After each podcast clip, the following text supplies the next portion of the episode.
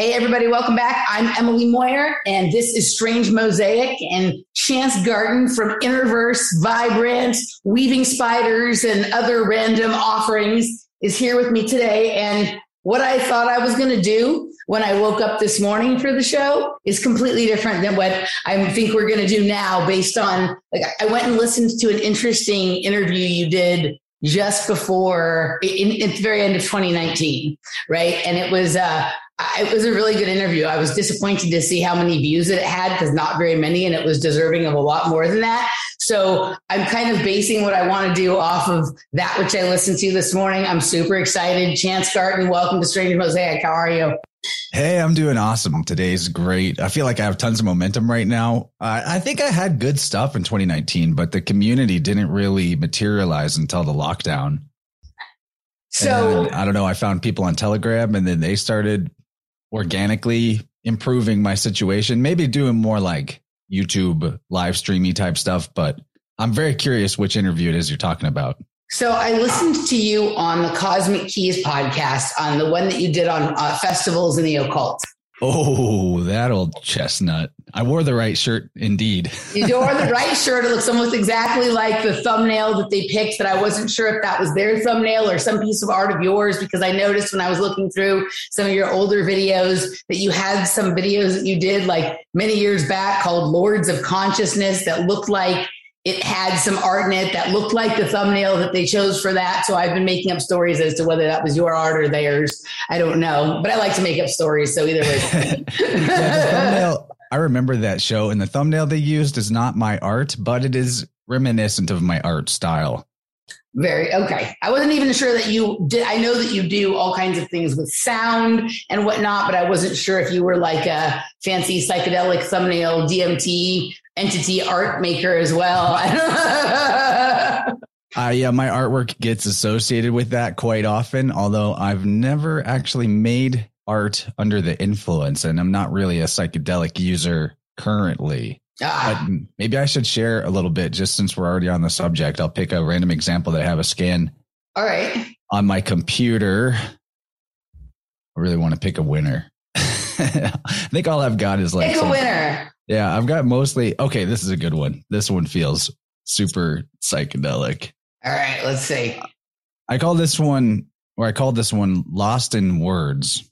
Ooh.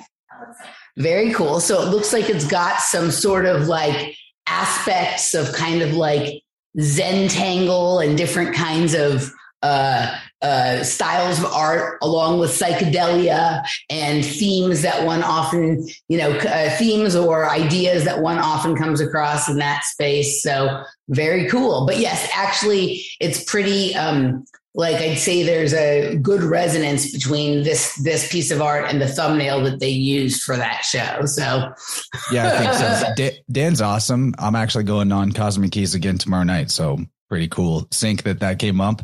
Well, it's a weird. I'd never heard of Cosmic Keys until last week uh, when I was talking with my friend uh, Nish, and she was telling me she mentioned something about that, and I'd never heard of that podcast. And then the thing that I listened to, to of yours this morning that kind of ended up being the basis of what I want to do today was also them. And then you're going on there tomorrow, so sing, sing, sing all the way. I don't know them. Hello to Cosmic Keys. I think it was Dan and Scarlett. Was that their names? I think I heard them say. Yeah, now Dan's just a solo project.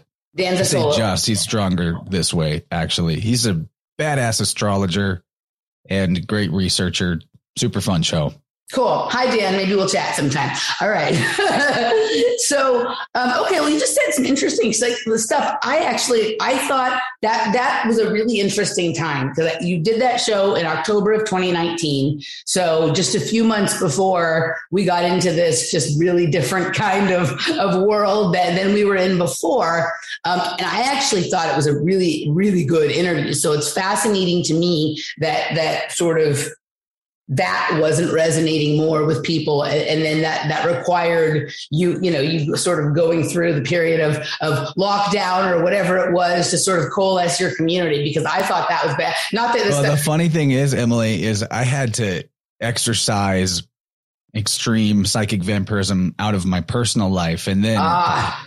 I was sort of forced to do it. I I didn't want to. I was lying to myself, and then once ah. it once the universe made it happen, yeah, the vampirism made itself too obvious to ignore anymore. Uh-huh. Then all of a sudden, like in the career sphere, everything just started popping off for me too.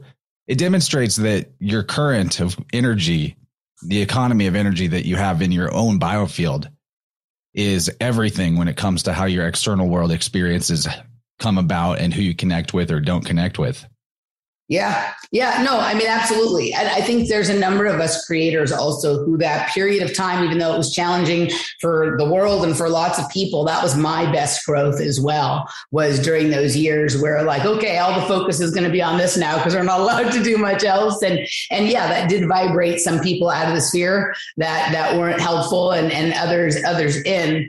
Um, so I wanted to, like, I had thought initially that we would talk some about a lot of your work with sound in this first part, and not that that can't come into it, it, it can, but based on the, what I listened to this morning, it kind of like it brought up some things that I didn't expect to bring up, and I thought this would be a really good time to maybe revisit some of that because it's a few years out from some of the things that you said then, um, and you've had this sort of period of growth and change. But I was really surprised, um, like how similar. But like I was telling Laura this this afternoon, the path that you and I had both sort of into this space, but and into dance music was like very very similar in some ways it seems like opposite like opposite sides of the spectrum but like the same kind of path and and i recognized while i was listening to you talk that you have so many things to say about your experiences that were very very similar to what i had to say when i first started getting interviewed particularly about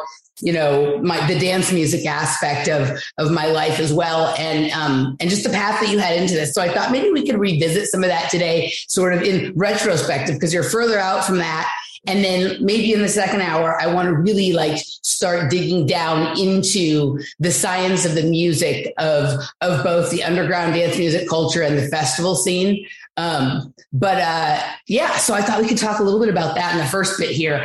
I found your entry story pretty interesting. I don't know if you remember that interview or not. Um, it has been a while. Okay, so your entry story was really interesting in that you um, well, you talked a little bit about your religious upbringing, um, and, and, and, you know that that sort of developed your taste for trying to understand the philosophies of like movements and way of living and and and, and whatnot. Um, and then you also talked about you had some courses at college, like you kind of screwed up college and weren't really doing it right. You just got stuck with two classes that ended up being inspirational for you as to what you would do sort of next and what you took to, from them. My, my entrance into I guess, conspiracy. Like yours seemed to come from like more of this spiritual consciousness sort of thing. And you also said you had seen Zeitgeist at that time. But I got introduced to the sort of conspiracy realm from college as well, um, right? Which is kind of shocking to people based on like the other things we know about college. But I was, when you were describing this experience that you'd had with this sort of meditation, like sort of meditative writing course, and this other professor you'd had that sort of like your inspiration for like why what life means and what the things you're doing. It really reminded me in a different in the same but different way of this experience that I had in college that sent me off in a different direction. So does that still sort of resonate for you as sort of how you ended up in this space or do you see it all differently now? No, that totally resonates. The real value of the two classes you're talking about. So I was just sort of bumbling my way through college. I didn't care about it. I was there because mom and dad sent me and I wanted to at least like complete the degree and not waste their money. Mm-hmm. Uh, I wound up getting kicked out of journalism school for a low GPA, which is great because who knows where I would have wound up if I went through the journalism school at University of Missouri. They're like placing people in CNN and MSNBC. They're a huge, huge farm for the puppets on the screen of cable news. So I got kicked out for bad grades and I switched to a creative writing major, mm-hmm. which was amazing. I, I mean, I've always loved reading and communicating and language. uh, to a degree, and I've had I have a very analytical mind. So, learning how to workshop stories and explore the symbolism in them that was like a stepping stone. It then led me to the two classes you're talking about, where I kind of fumbled, yeah, and didn't get signed up for courses in time and had to just take a few that had open spots to keep myself on the roster. And one of them was writing the spiritual journey. And there was no real qualifications for getting a good grade in that class other than to write. Um, anything goes, just write about what you think about life, the universe, and everything. And that was great because I got really shunted into the materialist atheist corner. Like mm-hmm. I, I, mentioned that I saw Zeitgeist when I was like 17 or 18 mm-hmm. before college. And at the time, I had no idea what that really did to me. that movie, I, I, see that movie as more, uh, I don't know, more psyop than actual. Very demoralizing. Very demoralizing. yeah. And then, like, the first movie has information that's good to know. Uh, mm-hmm. It is really good to syncretize the sun god religions, but it also throws everything out or makes mm-hmm. you want to throw everything out mm-hmm. and, call, and call it all BS. It doesn't actually show you the beauty of how that symbolism reflects nature very much. Or maybe it's just where I was at the time. I don't know. So I went into that complete rejection internally, but externally was trying to still act like I was the same person. And anyway, it really, and I've dealt with like psychic vampirism in relationships my whole life as well. Mm-hmm. It's that sort of like empath narcissist magnet. so I don't. I don't blame them. I I realize now that I was like setting myself up for it because of lying to myself all the time, especially back then. You know, pretending like I'm aligned with somebody re- religiously and morally when well in fact, like I needed to develop morality for myself for the, the natural law side of it rather than the because I said so side of it. Yeah. Which is way more empowering. So anyway, this writing the spiritual journey class hit me when I was like in my early 20s, maybe 21 or 22, probably, probably 22. And alongside of it, this meditation class that the whole class was you just meditate for 15 minutes at the beginning. And then the next 30 minutes, you write or talk about stuff. And uh, the only thing you had to do outside of the class was write for like 10, 10 minutes or five minutes a day about anything. And it could even be for other work. The whole point was to teach the uh, the class to develop a daily practice of something mm-hmm. so that you could see what daily practice actually amounts to. So that was hugely powerful. Like later in life, I applied it to here. Here's another piece of art right here. This art took me over a year to complete because I, wow. it's a it's a big piece yeah. and um it's probably like I don't know, it's probably like 18 inches across. Yeah. and so like working on it 15, 20, 30 minutes a day, maybe not every day, but as many days as I could, eventually got me there. And so that's yeah. the power of the daily practice and you can apply it to everything. Yeah. And I also like learned how what you do every day or every week is actually kind of who you are. and you can't pretend like you're not the person that you are when you're doing all these things that are self-defeating or self-sabotaging rather than something that is putting your bioenergy into some kind of container or vessel where you can store it and keep it. Like when you make art, as opposed to just ma- mindless consumption of Netflix or something, your spiritual currency, your attention is going into an artifact that continues to exist and actually builds value over time potentially. Whereas, you know, you're feeding it to the machine, you don't get that back. All you get back is like worthless knowledge about trivia of different fiction, which I have a lot of. I mean, I, I, I was going to say, it seems like you've spent a little time with the Netflix and the movies as well. oh, no doubt. No doubt. And yet I, yet I still do from time to time. You know, I, I really can't, I almost can't help myself. I want to see what the symbolism is. I want to, because that's the other beautiful thing is when you learn the language of symbolism, which is what uh, the first steps in my life were towards that was the creative writing major mm-hmm. and the writing the spiritual journey class where I just started actually asking myself the big questions. Who am I? Why am I here? What do I think this is again? Because I'd shut myself off from those questions completely. Asking myself those questions again inevitably led me later, not too long later at all, really, to start applying what I understood about symbolism at the time. Because I was also a film studies minor, which is like not how to make movies, but the language of film. Mm-hmm. And so learning all these different languages, the language of film, the language of symbolism, we could talk about later the language of the biofield. I've realized now that language is everything. language is how we communicate not just with each other, but with the the universal ether or mm-hmm. the all mind. And the language of symbolism is huge for that. So you can start interpreting your life's experiences, what you see in the external world with symbolic literacy in a synchromystic way. And this is the value of synchromysticism, in my opinion, is it gives a, a deeper language communicating ability from the all, the pleroma to you through this symbolism. And it's actually always been communicating with you this way, mm-hmm. whether or not you were like paying attention or noticing it. But when you start noticing it, you can start communicating back. And then rather than archetypes or what people call archons controlling you, uh, psychologically manipulating you because there's there's days out there who are also in conversation with these archetypes and polluting them, you can start having a conversation with the archetypes and they shift based on what you're telling them mm-hmm. rather than it being just a one way street. That's how I think it is. I don't think it's like we're ruled by archetypes or archons. I think it's co creative. hundred percent. So your conversation with them is massively important.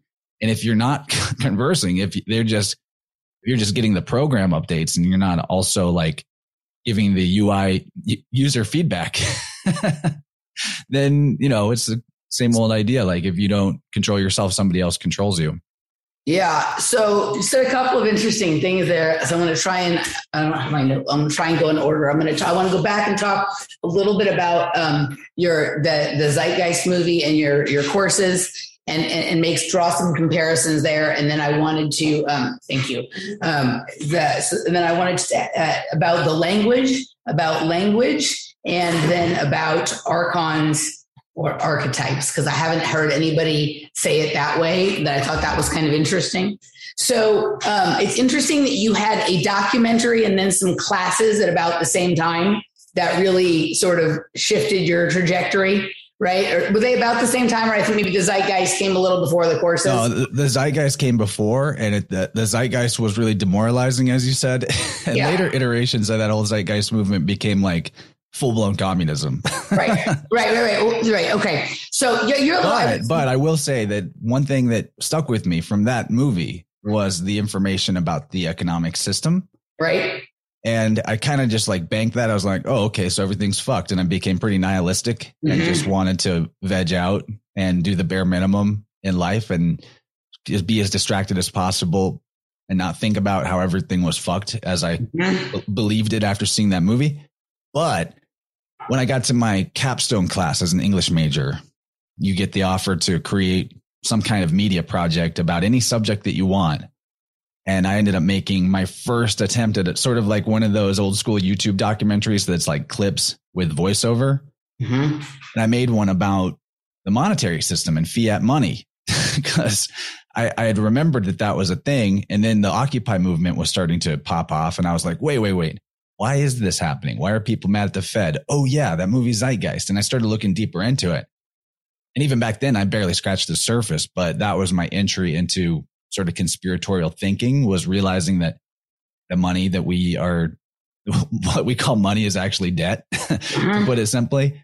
And then like recently I've, there's always more to unlock about that, but recently I've been really interested in alconomics based on a mm-hmm. book by Tracy Twyman mm-hmm. Money Grows on the Trees of Knowledge, the Tree of Knowledge. Uh, yeah, that concept is really, really brilliant. And maybe we could talk about that a little bit more too. But that was anyway, like 17 ish was when I saw Zeitgeist.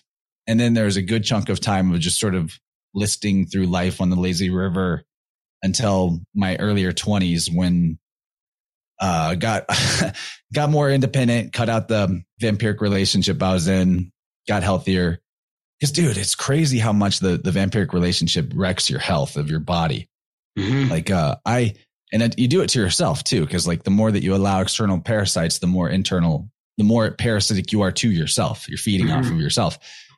And uh, like in college, I gained 100 pounds between the ages of 18 what? and 20.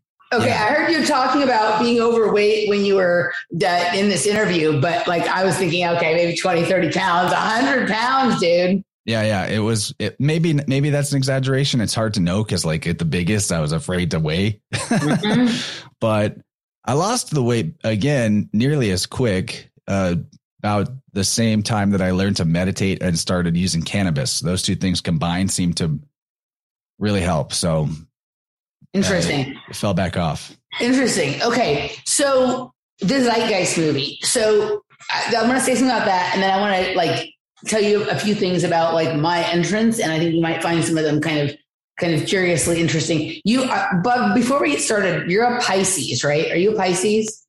Uh, if you were a, like, I don't personally go with sidereal, but if you went right. sidereal, I would. Yes. Yeah. Okay. So yeah, yeah, I understand. There's various, and now we're into like the astrology of fertilization dates and all of this other kind of stuff. So my birthday but, though, I got the skull and boner 322. Yes. Birthday, yeah. Right yeah. Okay. okay. So I think that some of the resonance and sort of like the same, same different comes from your being a Pisces and my being moon in Pisces, right? And moon is sort of the home, right? And so there's sort of some similarities in terms of uh, things that maybe we're attracted to, but also the way things we experience, sort of the way the effect plays out in terms of like then how we show up in the world, right? My, uh, my Mercury and Venus are in Pisces. So I love to communicate the Pisces stuff. Uh-huh. Yeah, yeah. Okay. Very interesting. All right. So the Zeitgeist movie, I saw that too.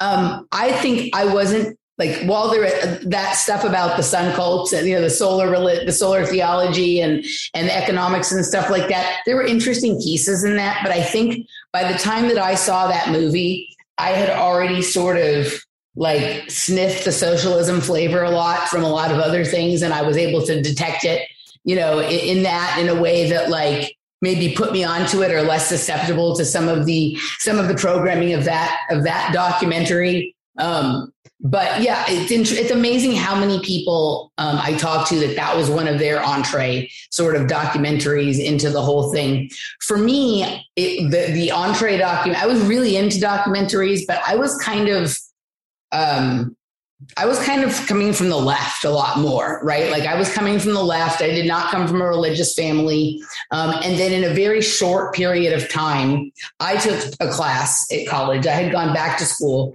I'm a little bit older than you, but I had gone back to school probably around the same time. I was this like 2005, 2006. I don't know when you were in college, but I took this class called the, the sociology of drug use.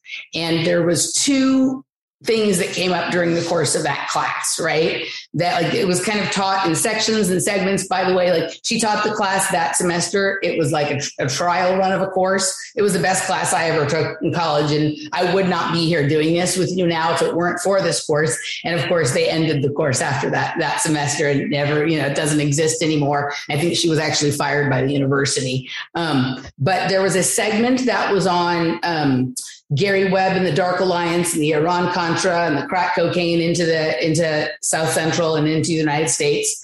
And then there was also a section on MK Ultra. Right. And those two wow. things, yeah, there was a, I mean, I still have the book from the course because it was a book she had put together of like documents and stuff like that. It wasn't a regular textbook.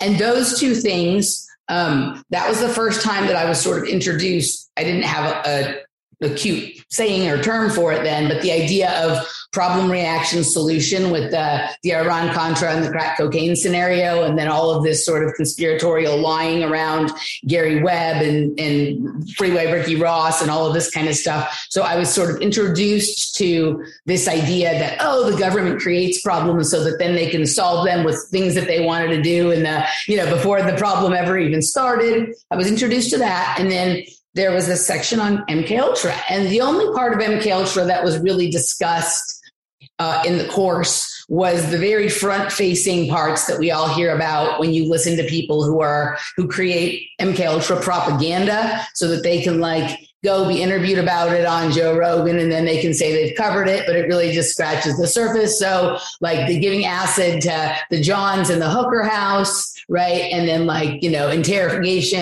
and the, you know, church committee kind of stuff, right? That was all that was really covered there. But instinctively, like when I heard that term MK Ultra, like some it resonated for me as something that felt familiar, even though I wouldn't have known how.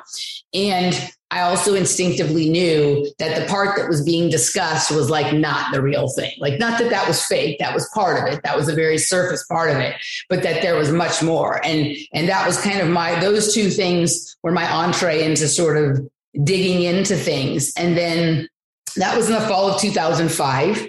And then that fall, my brother also um, died on my stepbrother died unexpected unexpectedly in like a not nice way per se and i sort of started on a spiral of my own right? That that i went into you know i was using drugs at that time but it got very heavy.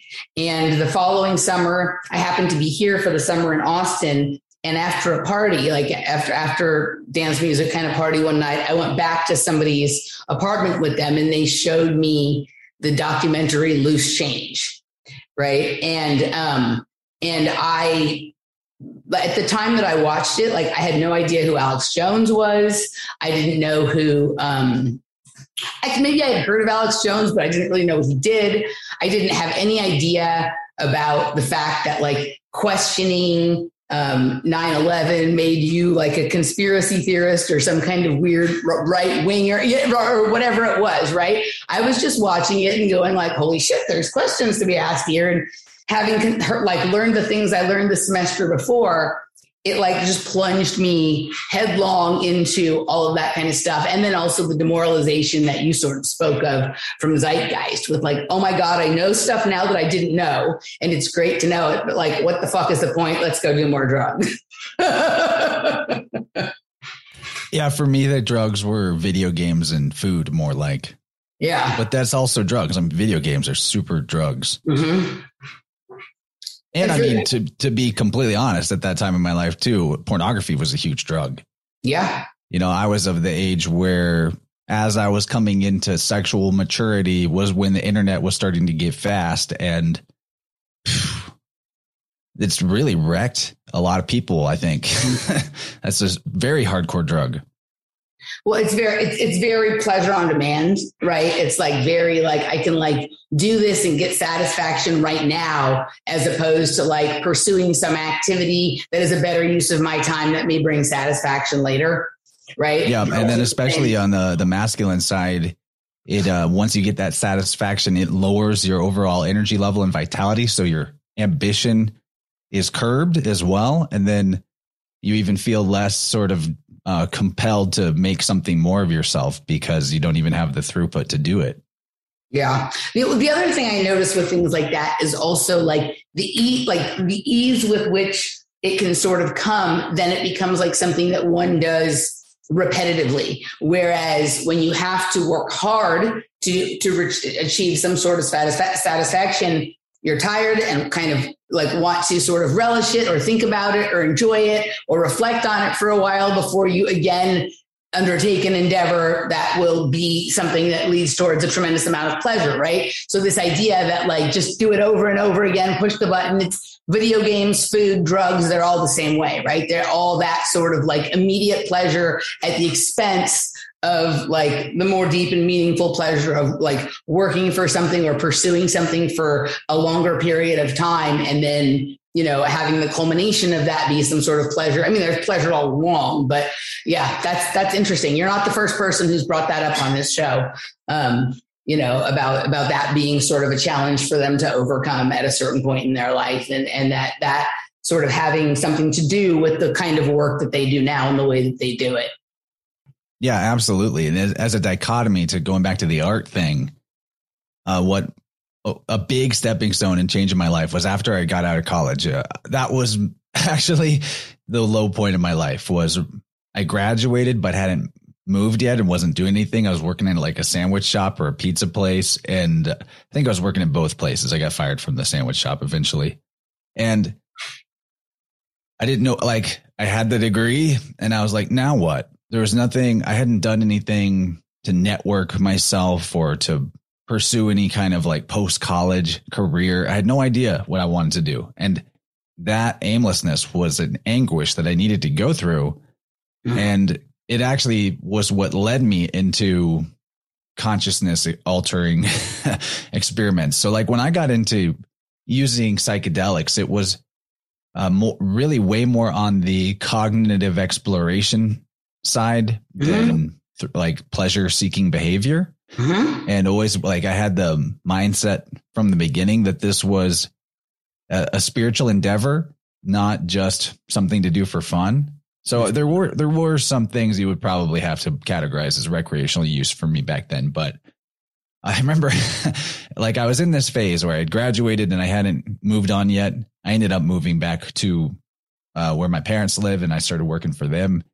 And that was actually like, even though it felt like a defeat at the time, it was a great move because it was a stability thing that allowed me to, in my off time, build something else, uh-huh. which is what I ended up doing. But uh, I, I had this first ever, my first ever psychedelic trip, if you don't count cannabis, was psilocybin. And uh, there were so many weird things that happened. I, I kind of want to talk about it a little bit. So do it. Let's do it. when, when, at the point when like, and I did it stupid. I, I really did. I hadn't really eaten and I drank a little bit of alcohol first and then I slammed a bunch of coffee late at night and I was low on sleep. So I had all these factors that were just going to make this very weird. and at the point where the psilocybin, which I'd never experienced before, started to like peak, I actually fainted on my feet and uh, I fell. it's so weird.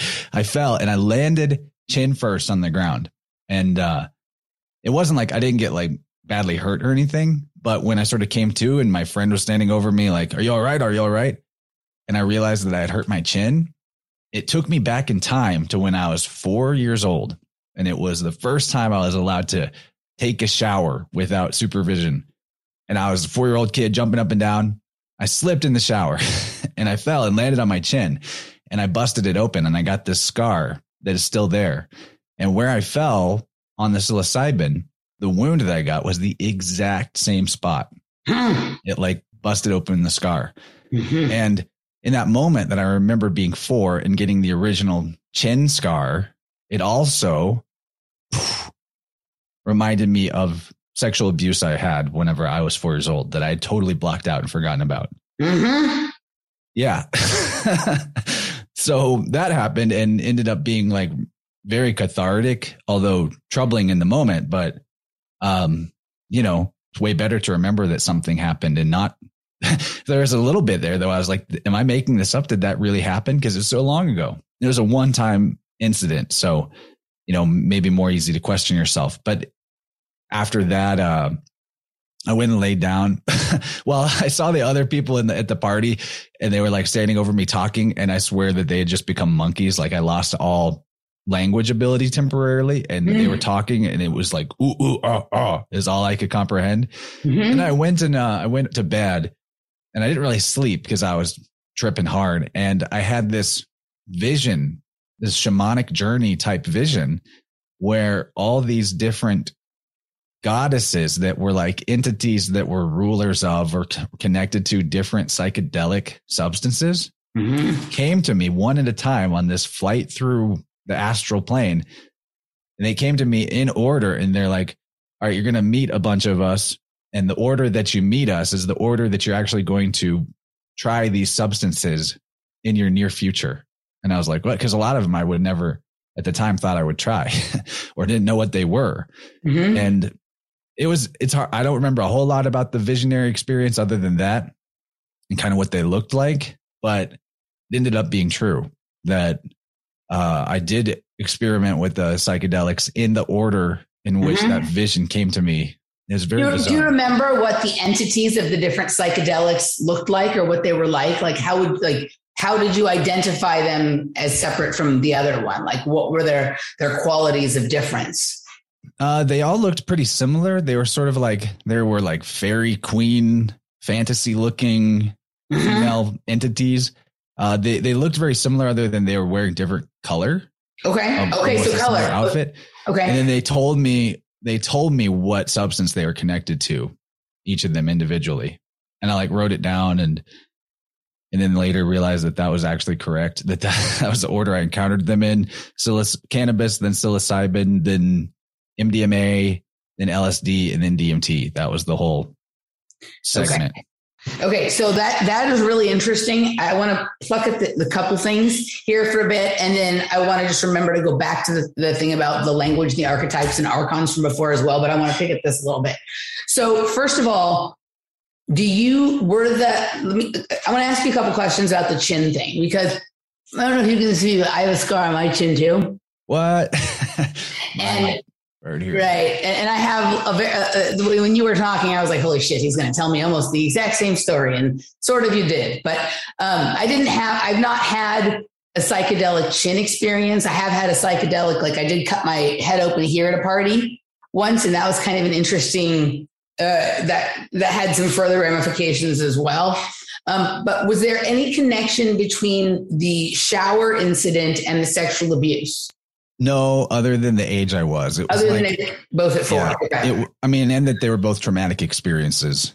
Uh, like you know, I was bleeding pretty bad when I got the chin busted. I don't know how close to the to each other they were in time, other than mm-hmm. within a year of each other. Do you remember anything else about being four other than those two things? Yeah, yeah, I remember some. Okay, I, I remember some normal, like good things about being four for sure. okay, okay, I just was curious. like, I've learned since then about how traumatic experiences actually split off on what I call, based on the work of Dr. Tom Zinser, ego state mm-hmm. fragments. And these are basically like a, a small copy of yourself, of who you were at the time that the traumatic thing happened, mm-hmm. that continues to live in the psychic. Mm-hmm. And that really require integration. But even upon integration, they don't actually like cease to exist. they just become a, you just get that part of yourself back. So when you like shunt the traumatic experience away from yourself, it actually just becomes a compartmentalized bubble in your energy field, in your psychic space, continues to live and exist and holds on to all the qualities of who you were at that time. Mm-hmm. And so, you know, part of the qualities that I sent off with that part of myself were things like that I was creative, that I was enthusiastic, that I was like happy, you know, all this stuff that is innate to a four year old. So, um, finding that ego state, I didn't know that that's what was happening at the time, but massively helped me reconnect a lot of my innate qualities and like inner child powers that massively helped me in my path from that point on. So uh, my friend Jeff and I call that, and Randy and I used to talk about this as well. We call those the fractal selves, right? That that you know, and and and the way that you described it sort of matches up to sort of what we kind of talk about in that in that way. Um, so my chin scar here happened when I was two, right? And I don't actually remember very I, I don't know. Sometimes you've been told a story so many times that i could just be visualizing the story they're telling me. I'm not i can't say that i remember the incident. I definitely remember the hospital visit afterwards right um, but i was watching the story is is that i was at my aunt chris's house i was they had videotaped me like with an old school video camera, right? They'd me on a swing at a park or something like that. And they were showing me the video. And when they were showing me the video, I started to like rock. Oh, I almost did it there. I started to rock back and forth like on my seat. And then in the video, when I jumped off the, the, the swing, I jumped out of my seat and I hit my chin on the corner of a coffee table. Right. So I don't remember that really. I can't say that I do because I can envision it, but I don't know if I'm just envisioning like what they're telling me. But I remember being like in this very strange scenario in the hospital. It doesn't seem like what visits to an emergency room seemed like after that and being actually tied down to the table, like having been tied into some sort of straight jacket or something like that. Now, they say it's so that they could do the stitches in my chin. It didn't feel like it was about that to me at the time, right? So it's just kind of an interesting um, chin experience from youth, and you you associated that, you know, in some way to this other experience you had when you were four, right? And so some of my stranger experiences also seem to stem from from that time. So that's really interesting that that's what came up for you um, immediately the first time you ever went into the psychedelic space, right? Um, and, and and all the things that that brings up. What you said about um, after you kind of came to and had this sort of visionary state and whatnot. I sometimes wonder if there is like okay, so when you go to a concert or when you go to a party or something, right? There's like general admission, and then there's like the area where, like, if you bought a table, you know, if you bought a booth or a table, you know, for bottle service or something at a club, or or if you bought like a glamping site at a festival, you can go to this part. If you have VIP, you can go here. If you know the artists, you can go backstage. Then there's like private after parties. Like, I wonder if like the dimensional realm is kind of like this as well. And that there are realms that are predicated on certain molecules opening them up. And they're like further and further and further backstage. So less and less and less of people like know about them or have access to them or whatever. And the way you saw them as being sort of like there was an entity attached to her that sort of controlled each one and they had a different color. Right. So it's like, mm, I listen sometimes to uh, Carl Hart. I don't know if you know who he is but he wants all the drugs legalized. He's tired of this bullshit where people are like, psychedelics are okay and the other ones aren't. He's like, no, if the molecules exist, they're access to, you know, you're entitled to do them. And I see it as like all of these realms have entrance points and we're here and so is that stuff so it's our birthright to be able to explore them sort of if we want and it almost seems like um, you were being told about like a process of initiation or like a step by step sort of like vision quest kind of thing. And each molecule would open up like the door to the the next layer of the of the party or the further backstage experience or whatnot. What do you think about any of that?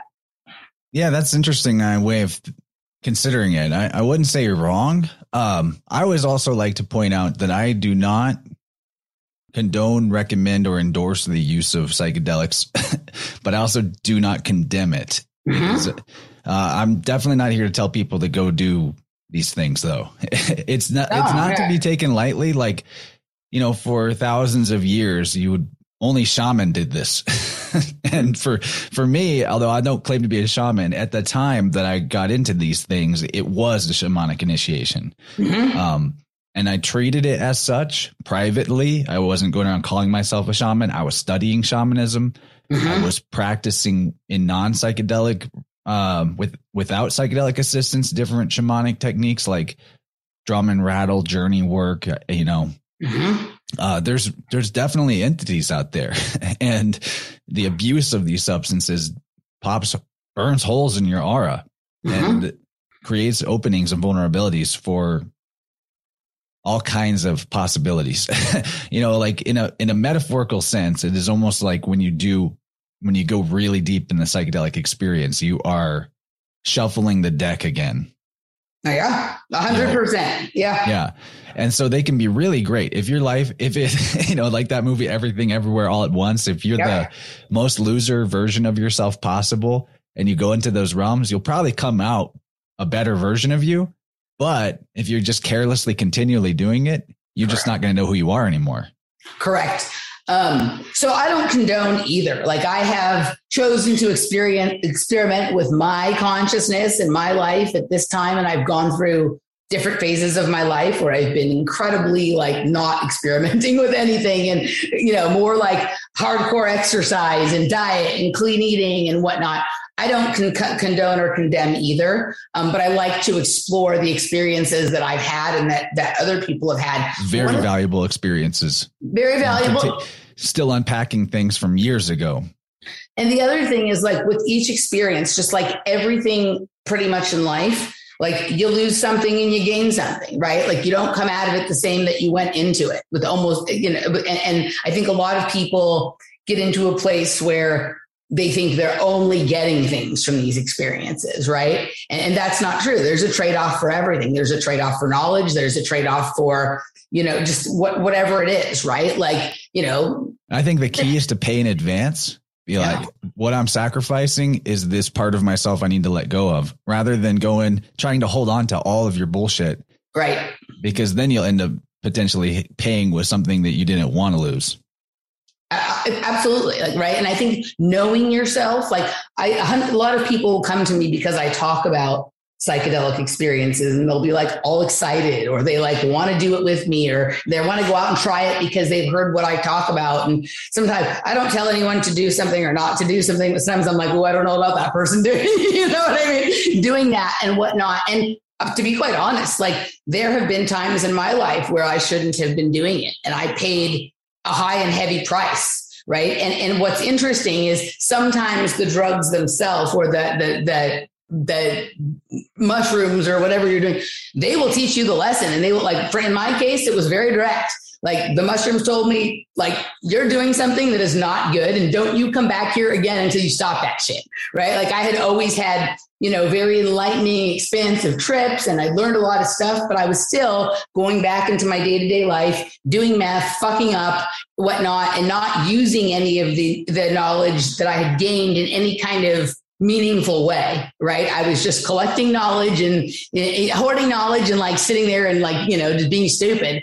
And I had this one trip that is the only trip that I would ever say, I don't believe there's such thing as, as a bad trip. I think you always get exactly the trip that you need.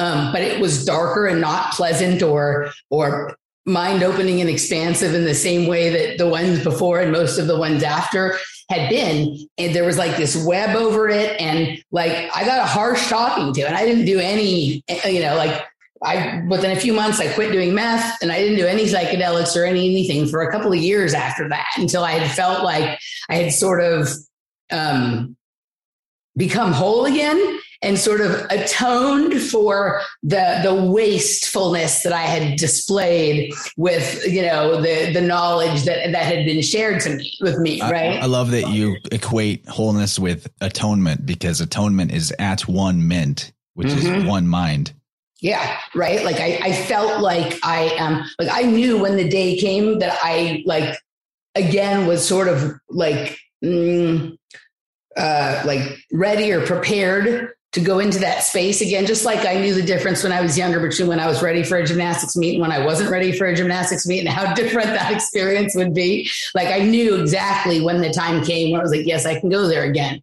Um, one of my big concerns is that this whole movement towards like psychedelic therapies and everybody thinking it's all about healing and medicine and all of this kind of stuff and and that like we should legalize it but that we need to appoint experts who are going to tell us how this should be done and what what these things all mean and whatnot and I have concerns on like a, a, a lot of concerns. And I think Danny and I are going to explore some. I think, you know, my friend Danny Katz I think you've had her on your show. Um, yeah, I was just on Word Up. That should come out later this week. I'm really excited for that. Oh, cool. Yeah. So she and I, you know, we get into exploring lots of different things re- related to lots of stuff. But, you know, um, I'm concerned about this idea that um, anybody knows the true use or purpose or meaning of this thing. Like most of the, you know, so, you know, there's all different kinds of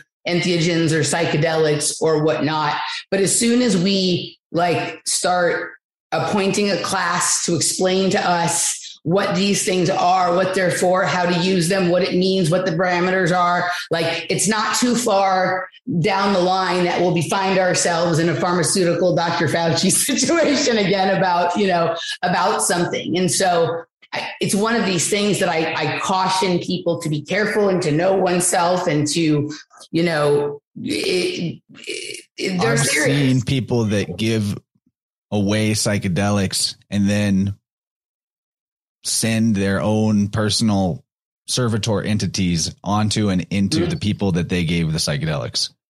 Yep. I've, I've, got the documents. I've, seen, I've seen the goblins. um, but yeah, no, I agree with you. This isn't a, a condone or condemn, um, but I do think that there's, you know, realities that exist at every vibration, separate dimensions that exist at every different frequency. And some of these molecules are just absolute like keys to those to those spaces, not good, bad, or indifferent, right? And just like there's a doorman at every club or every bar, right? There's probably sort of an entity that represents those realms as well, you know, and that's interesting the way that you described it and the color and, and, and which one they were associated to, and they knew the order that it would go in and whatnot. Like that's a fascinating sort of series of, you know, or, or way to, to have that laid out. Yeah. Yeah. And it, it was so prophetic. Like I, I didn't even bring back all of the experience and and write it down and remember it, but you can't. It's impossible. Uh, the the MDMA fairy mm-hmm. actually showed me where I was going to be when I did it, and showed me the environment like I was in the future experience, looking through my own eyes at the uh-huh. place that I was going to be. Mm-hmm. And then when that actually uh, came about later, by the way, this was the second the second time I did mushrooms is when the MDMA fairy came back. That's what I'm calling it, and yeah. showed me where I was going to be in just a couple months trying MDMA for the first time. And then whenever I was there and I started having the deja vu, then I remembered, oh, I was shown this exact scenario, looking through my same eyes at the same scene right now. And it's so that was interesting because then it gave me kind of courage to go forward into the next phases of the exploration because I was like, man, some something's guiding me here. And it was good guidance. Um, but I don't know if that's always the case for everybody. yeah. the guidance they get. And using psychedelics as a sh- shortcut to health is, I think, slippery because they're never actually going to be the shortcut to health or to wellness. The Correct. best they do is make the mind clear show you where the work needs to be done, but the work still needs to be done. And I think that there's less volatile ways to bring the clarity about. That's why I'm super into the biofield tuning modality because that can that can bring the help and the clarity without even needing to consciously remember or feel the trauma or the bad experiences. Yeah.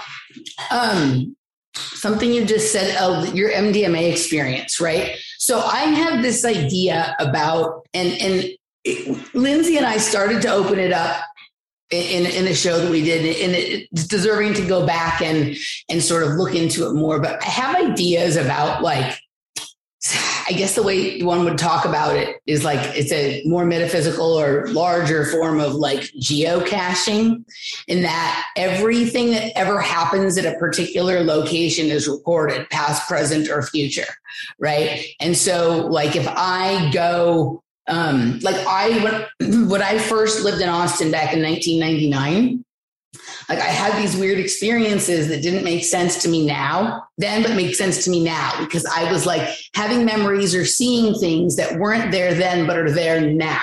Right. So when I went and stood in that place, I was actually connecting with the me that is here now, and those things exist there.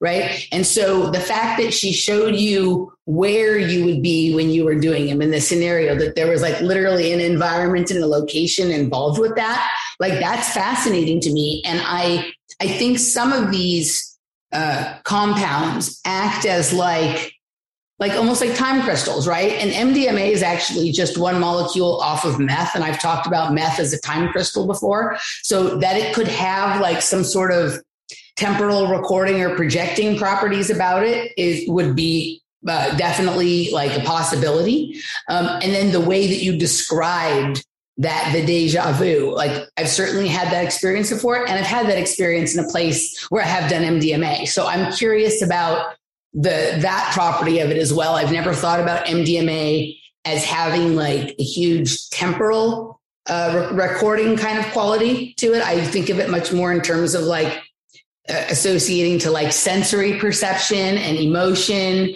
and connectivity in terms of like you know, like your bond with people or, or, or something like that.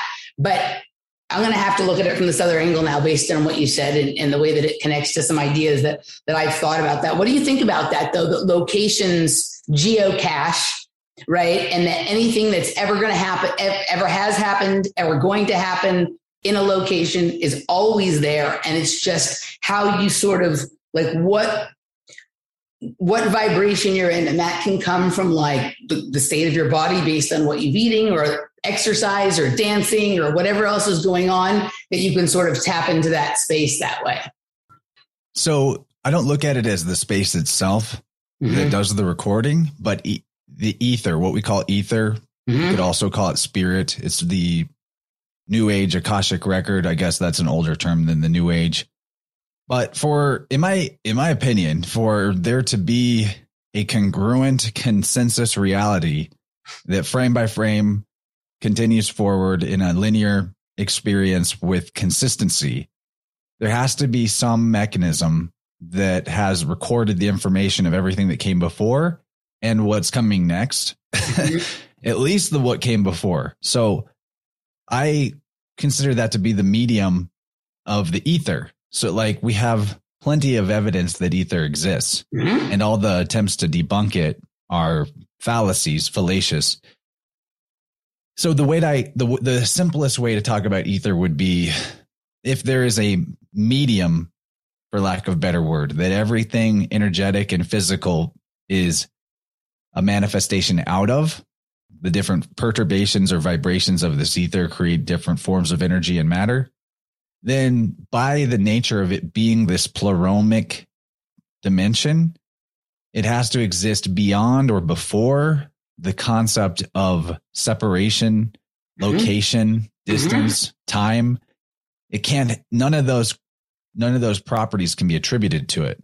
It's the, basically like in the Jungian sense from like how he puts it in the short work, Seven Sermons to the Dead. The pleroma is everything and its opposite put together. Okay. But when you put the, when you put everything and its opposite together and everything thus cancels itself out, giving you the whole concept of how the, the isness of reality comes from the void. Mm-hmm. how does the isness come out of the void? It's because the opposite of power or effectiveness is ineffectiveness. And ineffectiveness cannot cancel out effectiveness. So even in this pleromic void, there is a pure potentiated uh, power energy that c- cannot be negated. It's the zero point. This is the zero point field. Right. And because this zero point field exists before if it's going to be something that is the all and the medium that everything is connected by, then it cannot have any possibility of being separated. You can't like cut the ether in half and then here's a segment of ether there and there's a segment of ether there. And because all matter and energy is an expression of this ether and this ether is intrinsically one, that means that the ether in your body field that makes up your body and is your body is a vessel that holds it is the whole universe. the entire universal ether is con- is contained is just a word for description. It's not contained, but is an expression of the all. So the ether that makes up you is not separate from the all and thus the all knowing.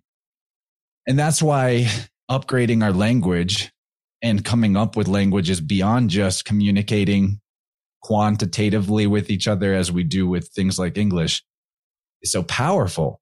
Like the biofield anatomy system that I work with, the tuning forks allows me to, it's a language that gives my body the ability to communicate to me through that language information that it intrinsically knows because it is an expression of it connected with the all. And so it's my opinion that all that is separating or all that's stopping us from actually being able to access the all knowing state is that we don't have the language to communicate with the part of us that already knows, which is our physical body. Physical and spiritual are not separate in this conceptualization. There isn't a spirit world over there and a physical world here. This is the spirit world. Uh, psychedelics showed me that quite clearly. I just needed to open the aperture wider to see. And I think that's what's going on when you're talking about like the temporal aspect of things like MDMA or meth, which I'm pretty sure I've accidentally done being told it was MDMA. Another thing to watch out for with the underground psychedelic acquisition is things being passed off as things they aren't. And it's even worse now with shit like fentanyl that flies around. Jesus, yeah, I'm so glad that I'm um, not, I'm not into drugs I'm, anymore. I'm so glad that I don't do drugs anymore. Same here. Yeah. My life is trippy enough. I'm good. Yeah. So spontaneous experiences enough. So anyway, like, you know, your eyes dilate, dilate wider open. Your aperture to truth is wider. And so the temporal information is also a bigger scope or spectrum coming into you at that point as well. It, you're getting more of the all. It's just a matter of can you interpret it? Can you are you sensitive enough to your body and have a language and a way to communicate with your body well enough that you can know what it means? Is that sensitivity is the key, the feeling, knowing. and I think this is part of the shamanic experience too, is like being able to feel a feeling in your body and recognize what energetic mm-hmm. flow or blockage in the external world that feeling is correlated to. Mm-hmm. And then do the appropriate shifting in your inner energetics to unblock the flow inside and then watch how the external situation changes and shifts without you doing anything in the external world physically. Mm-hmm. I think that's what shamanism is. It's recognizing the inner outer world symmetry and then working on the internal level to assist the external level without exercising any control over the external level.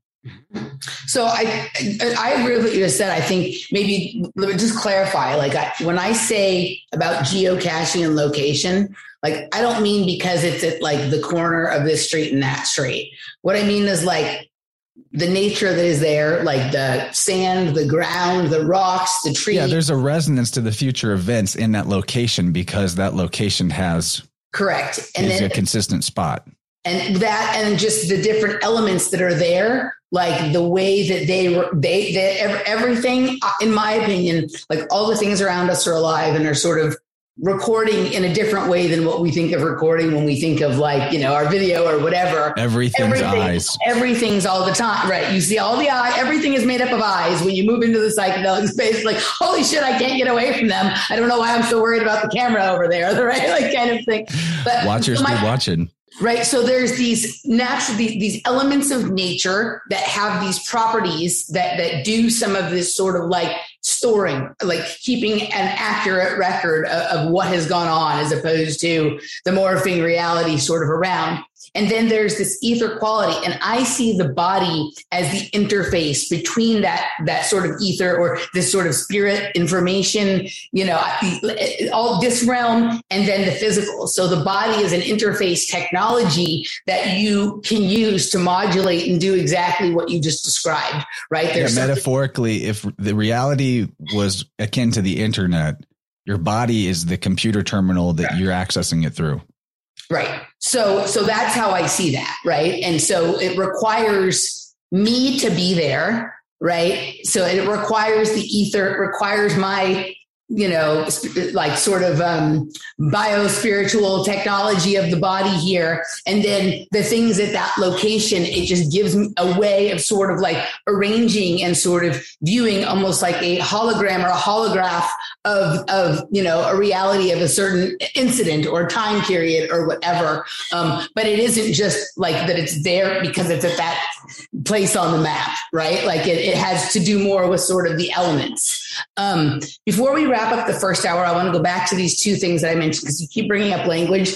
I had this interesting, and you're, you're just on Danny's show, and she's all about the language and finding new ways to sort of talk about all of these things the last psychedelic trip that I had, the very sort of opening scene, right? You know, when you sort of have like the first like funny idea that comes through that isn't like the way you're normally thinking about things. Like I was laying down and I saw like, remember those plastic letters that you used to have the magnet, they're magnets, you put them on the refrigerator and you can like spell out your name or words.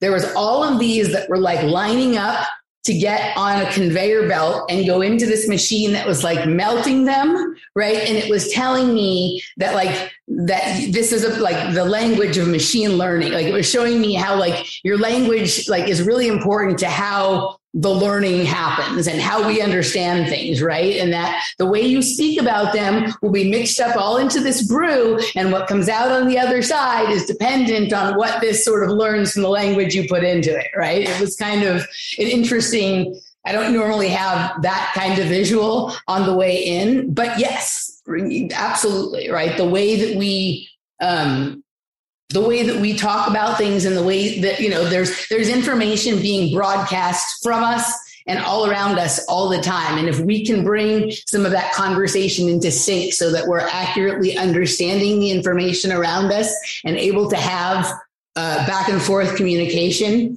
in a more sort of meaningful and well understood on a completely like every level kind of way, then we're really going to start to get somewhere in terms of like the potentialities that you speak of, it, you know, and, and whatnot. And, and the biofield is a huge part of that. Yeah, absolutely. so true. It's so, also what, what I realize now is the huge value of syncretism is uh, lining it up.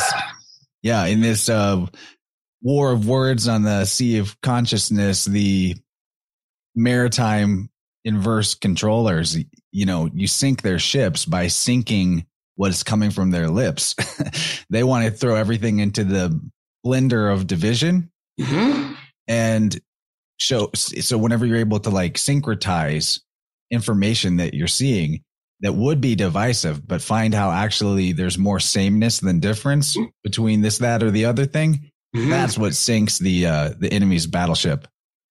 Synchron, uh, right? The, the, the, the synchronicity, the synchronization, the yeah, absolutely. That is, I never thought about that in terms of that being the thing that sinks the ship, but I like the uh, the maritime extraction from from that. So the last thing was you. I had never heard somebody like pair or or com- put archetypes and archons together sort of in the way that you just described it right like i think there's this very um depending on you know, if you've listened to, you know, Robert Stanley or John Lamb Lash or or whoever, right? Like there's these ideas about archons, right? And they seem very separate from what we think of as archetypes. But that idea that you brought up in terms of uh, going into the space and having conversation sort of with them and a back and forth that changes what they are. Um, I, that's exactly right right? And I think of like one of the ways that I speak about archetypes, like I do it mostly when I'm talking about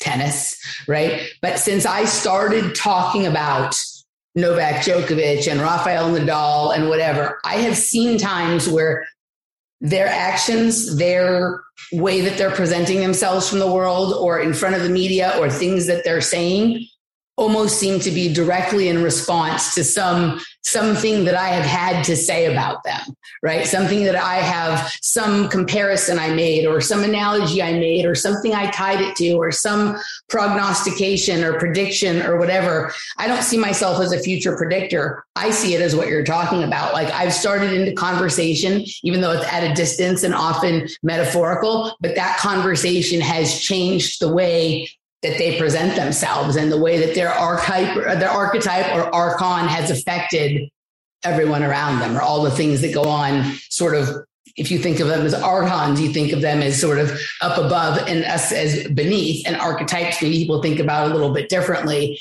But yeah, I think that it's completely possible to engage in a variety of interchanges and conversations with these entities and to affect change in that realm. So think about a hurricane or a storm. Mm-hmm. Okay. And in the center is the stillness of the vortex, the mm-hmm. eye of the storm. Mm-hmm. That void is the true eye. Mm-hmm. And everything on the periphery of this spiraling energy is further, this is all opinion, by the way, is further uh, multiplicity, plurality. Mm-hmm. It, further out from this void is more movement, more density, uh, more illusion of separation, mm-hmm. more uh, more novelty, and more complexity. And so, the thing about like to me, what is when everyone's like, "We're all one, everything's one." The aspect of the universal reality that is one is life force energy, the actual life force energy itself. And then what we experience in this um, construct, you could say, is the dynamics of energy flow. The actual, and so that's why we live in such an abstract realm of mentalism and thought despite having this physicality to us that is actually uh, the expression of that life force energy that's one. Like, you know, are animals separate from their environment? What is it that makes us think the fish is not the stream that it's in? It's a mental concept. It's a mental differentiation. So the further out you go, the more plurality there is, the further in you go, the less separation there is. So when I talk about archetypes, my my personal opinion is that the closest ring around around the that has movement around the void, the eye of the storm, mm-hmm. the pupil of mm-hmm. the eye, mm-hmm. the central channel of energy of the biofield, the torus, the hole of the donut. you get it? The hole in the middle of the donut is where everything is whole. There's no, and that's the void aspect. Yeah, it's the, it's the pleroma aspect. So to me, the idea of the archons or archetypes these are layers of the vortex that are closer to the eye, closer mm-hmm. to the hole, and thus there are fewer of them yep. the further in you go. Yeah. And but so you could also consider it like, you know, this conversation you can have with these archetypes or these beings or this pantheon or these gods, they are the, the empowering position to take is to recognize that it's you. Yeah. And it's you and it's not you paradoxically. It's not the ego you. It's not the far out on the arm of the hurricane storm separate version of you. Right there. But, yeah. but that part of you that is this ego, that is this identity, has agency to steer the storm, to steer the ship. And not to control the whole thing. um, but I, I do think that the whole journey journey towards the center uh, whole to the wholeness of the whole of the donut requires you have to go past these guardians of the threshold and figure yes. out figure out whether or not they rule you and you're scared of them and you're still separate or that they're part of you and that you can that they actually are as curious about you and want your input, and mm. want your input as much as yeah. you're looking to figure out everything from their perspective. 100%. 100. Uh, it's your opinion, but I, yes, I, that, I like what you called them the, what did you call them? The guardians of the guardians of the threshold. Guardians of the threshold. I've always referred to them like there, there, there's two kinds. There's, there's, there's, there's, I like your term guardians of the threshold. There's also someone that I call boundary guards, and I think they're slightly different, but that one's on one side of the threshold and one is sort of a top or on the other side of the threshold, right? But I know that entity and that energy that you're talking about, right? And that sort of back and forth, that communication, that a little bit of like pull and push and whatever with that is fascinating. Yeah, like the hurt. I, I put everything in the lens of the I Ching. I'm a huge I Ching guy, and uh, I realized how the I Ching is connected to Hermes or Mercury really innately from the, I think it's in the coffin text, uh, Hermes Trismegistus, the Egyptian version of Hermes from Hermopolis, who was Thoth Tahuti, uh, later Anubis. He says, I am one that becomes two. I am two that becomes four. I am four that becomes eight. After that, I am one again. And in the I Ching, it, the uh, trigrams, you familiar with the I Ching? I mean, not, I'm not like deeply familiar with it, but reasonably familiar with it. So the I Ching is composed of hex. They're called hexagrams. Hexagram. There's six lines of either a straight or an unbroken line and a broken line. Mm-hmm. So to derive, I realized that they derive the trigrams in this exact same uh, thing as Hermes, who is Lord Eight, uh, Hermopolis in Egypt, being the place where he was revered. Hermes was revered. It, I should say, uh, having a very similar pronunciation in the Egyptian and Coptic version of the name Hermopolis as the Hebrew word for 8 mm-hmm. uh, and eight is the analemma, eight is the sun. Eight turned sideways is the infinity sign, but it's also eyes. yeah, yeah, yeah. And in the I Ching, you start with the grand ultimate, which is just a, a, a long straight line. And then that line divides into two on the next level up and one side of it is an unbroken line, which is pure yang, and then a broken line on the other side, pure yin. And then the next level up, where the two becomes four, you have uh, strong yang, which would be a yang on top and a yin beneath.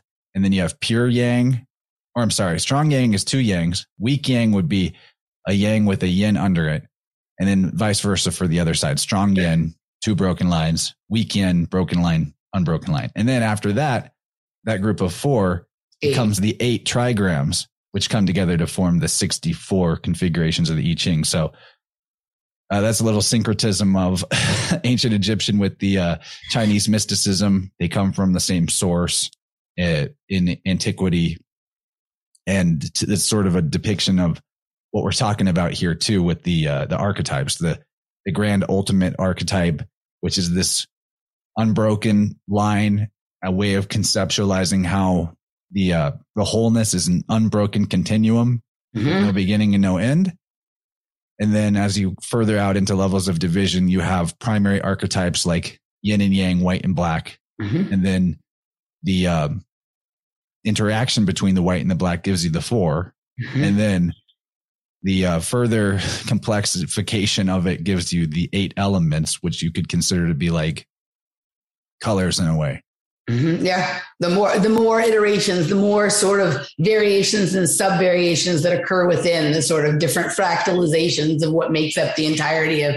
Yeah, I mean it's it's it's interesting stuff. All right, let's do this. Let's tell everybody where they can find your work and all that jazz, and then we're going to move over into the supporters segment and talk a little bit more about um, maybe some intense experiences and this sort of uh, science and sound of festivals and underground music culture and whatnot. Sounds really fun. Thanks for having me on, Emily. This is great. Uh, look forward to having you back on my show soon, too. So you can find me at innerversepodcast.com, probably the best place to go if you want to check out the video versions of my content, because I do video versions of all the podcasts, which they're also on podcast playing apps like iTunes and Spotify and all that. Uh, YouTube, Rokfin, Odysee, BitChute. I'm on all that stuff. You can get the premium version of my content through Patreon and Rokfin, but I do a ton of free stuff. We analyze Marvel movies pretty regularly. I have my live show Vibrant, which Emily's going to do soon. Very community based, like bringing together all the researchers weekly for the next level of the syncretism. and uh, my main podcast, InnerVerse, is an interview based show every week. Amazing stuff. Highly recommend some of the newer episodes on there. And then people can work with me one on one for biofield tuning, which is an incredible modality. Go check out my channels, the uh, innerversepodcast.com slash sound dash healing. If you want to find some content about, you know, how that all works. But if you want to get in touch, I will use this big He's got the big fork. fork the shit out of you with this thing. Look That's at this. a big one, dude. It's unbelievable. Wow. My my community crowdfunded this for me, and it's freaking amazing. Wow. Very cool. All right, guys. Uh, we're going to move over to the other side. If you'd like to join us, patreon.com forward slash off planet media, emilymoyer.locals.com or rokfin.com forward slash Emily Moyer. We will see you on the other side.